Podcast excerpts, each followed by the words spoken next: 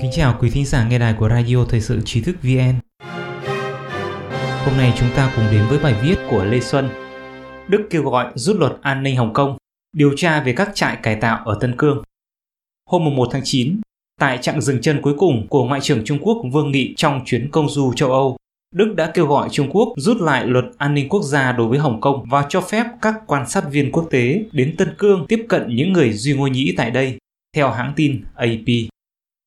Chuyến thăm của Ngoại trưởng Trung Quốc Vương Nghị đến Berlin là điểm dừng cuối cùng trong chuyến công du năm nước châu Âu khi ông tìm cách củng cố các mối quan hệ kinh tế và ngoại giao với EU trong bối cảnh căng thẳng với Mỹ.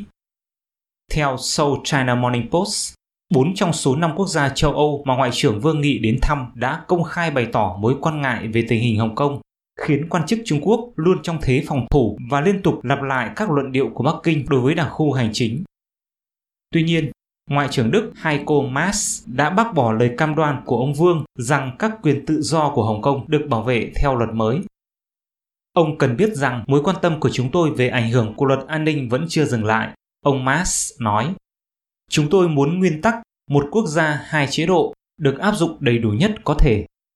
Ông Mas cũng kêu gọi các cuộc bầu cử Hội đồng lập pháp diễn ra ở Hồng Kông nhanh chóng và không bị cản trở. Cuộc bầu cử vốn được lên kế hoạch vào tháng 9 đã bị hoãn lại do đại dịch virus corona. Các nhóm đối lập dân chủ coi việc trì hoãn này là bất hợp pháp. Luật an ninh đã khiến Mỹ áp đặt các biện pháp trừng phạt đối với các quan chức Trung Quốc, Đại lục và Hồng Kông. Các nước gồm Canada, Australia, Anh và Đức cũng đã đình chỉ các thỏa thuận dẫn độ với Hồng Kông. Vào tháng 7, Liên minh châu Âu đã đồng ý hạn chế xuất khẩu thiết bị có thể được sử dụng để giám sát và chấn áp sang Hồng Kông. Cùng thời điểm ông Vương Nghị đến Berlin, nhà hoạt động Hồng Kông La Quán Thông Nathan Low đã tổ chức một cuộc biểu tình có vài trăm người tham gia bên ngoài Bộ Ngoại giao Trung Quốc ở Berlin hôm 1 tháng 9, kêu gọi Đức lên tiếng về luật an ninh. Nathan Law đã rời Hồng Kông sang Anh kể từ khi luật an ninh có hiệu lực và cho biết sẽ tiến hành các vận động quốc tế cho vấn đề dân chủ Hồng Kông. Cùng tham gia với Nathan Law là những người vẫy cờ xanh và trắng của người Duy Ngô Nhĩ, một nhóm dân tộc thiểu số đang phải chịu sự đàn áp và bức hại ở Tân Cương.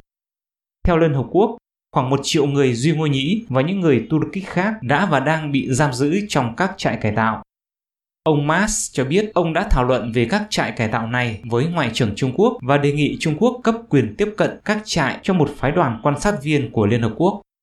Dù là Hồng Kông hay Tân Cương, cả hai đều là những vấn đề nội bộ của Trung Quốc. Chúng tôi không muốn có bất kỳ sự can thiệp nào của nước ngoài vào xã hội Trung Quốc, ông Vương nói.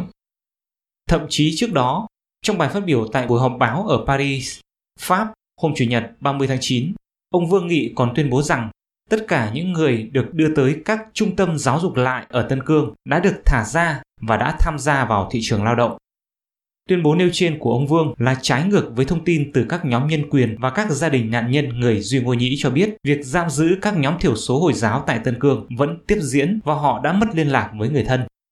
Tại cuộc họp báo sau các cuộc hội đàm song phương, Ngoại trưởng Đức Heiko Maas cũng đã chỉ trích những lời đe dọa của ông Vương Nghị đối với chuyến đi của Chủ tịch Thượng viện Séc tới Đài Loan.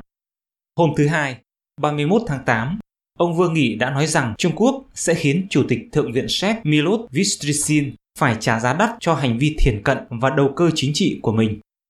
Trong cuộc họp báo hôm thứ Ba, mùng 1 tháng 9, Ngoại trưởng Trung Quốc tiếp tục cáo buộc ông Vystricin vượt qua ranh giới đỏ khi công nhận Đài Loan là một quốc gia, chống lại chính sách một Trung Quốc.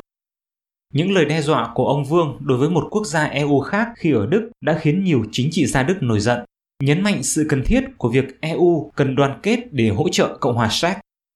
Ông Mas cảnh báo rằng EU đối xử với các đối tác nước ngoài của mình một cách tôn trọng và mong đợi điều tương tự được đáp lại, đồng thời nói thêm việc đe dọa không phù hợp với điều này. Đức hiện đang giữ chức Chủ tịch EU, có kế hoạch tổ chức hội nghị thượng đỉnh đặc biệt với Chủ tịch Trung Quốc Tập Cận Bình vào cuối tháng này. Một số nhà lãnh đạo EU khác dự kiến cũng sẽ tham dự với ý định gây áp lực buộc ông Tập phải cung cấp cơ hội tiếp cận thị trường rộng rãi hơn cho các công ty EU như một phần của thỏa thuận đầu tư giữa EU và Trung Quốc vẫn đang được đàm phán. Sau chuyến thăm của ông Vương Nghị, Ủy viên Bộ Chính trị Dương Khiết Trì sẽ đến thăm Hy Lạp và Tây Ban Nha trong tuần này, theo Bộ Ngoại giao Trung Quốc. Quý thính giả có thể truy cập vào trang web tri thức vn.org hoặc tải ứng dụng mobile trí thức VN để đọc được nhiều bài viết của chúng tôi hơn. Một lần nữa, xin cảm ơn quý vị đã đồng hành cùng trí thức VN. Đừng quên nhấn subscribe, đăng ký kênh của chúng tôi và để lại bình luận ở bên dưới. Xin chào và hẹn gặp lại!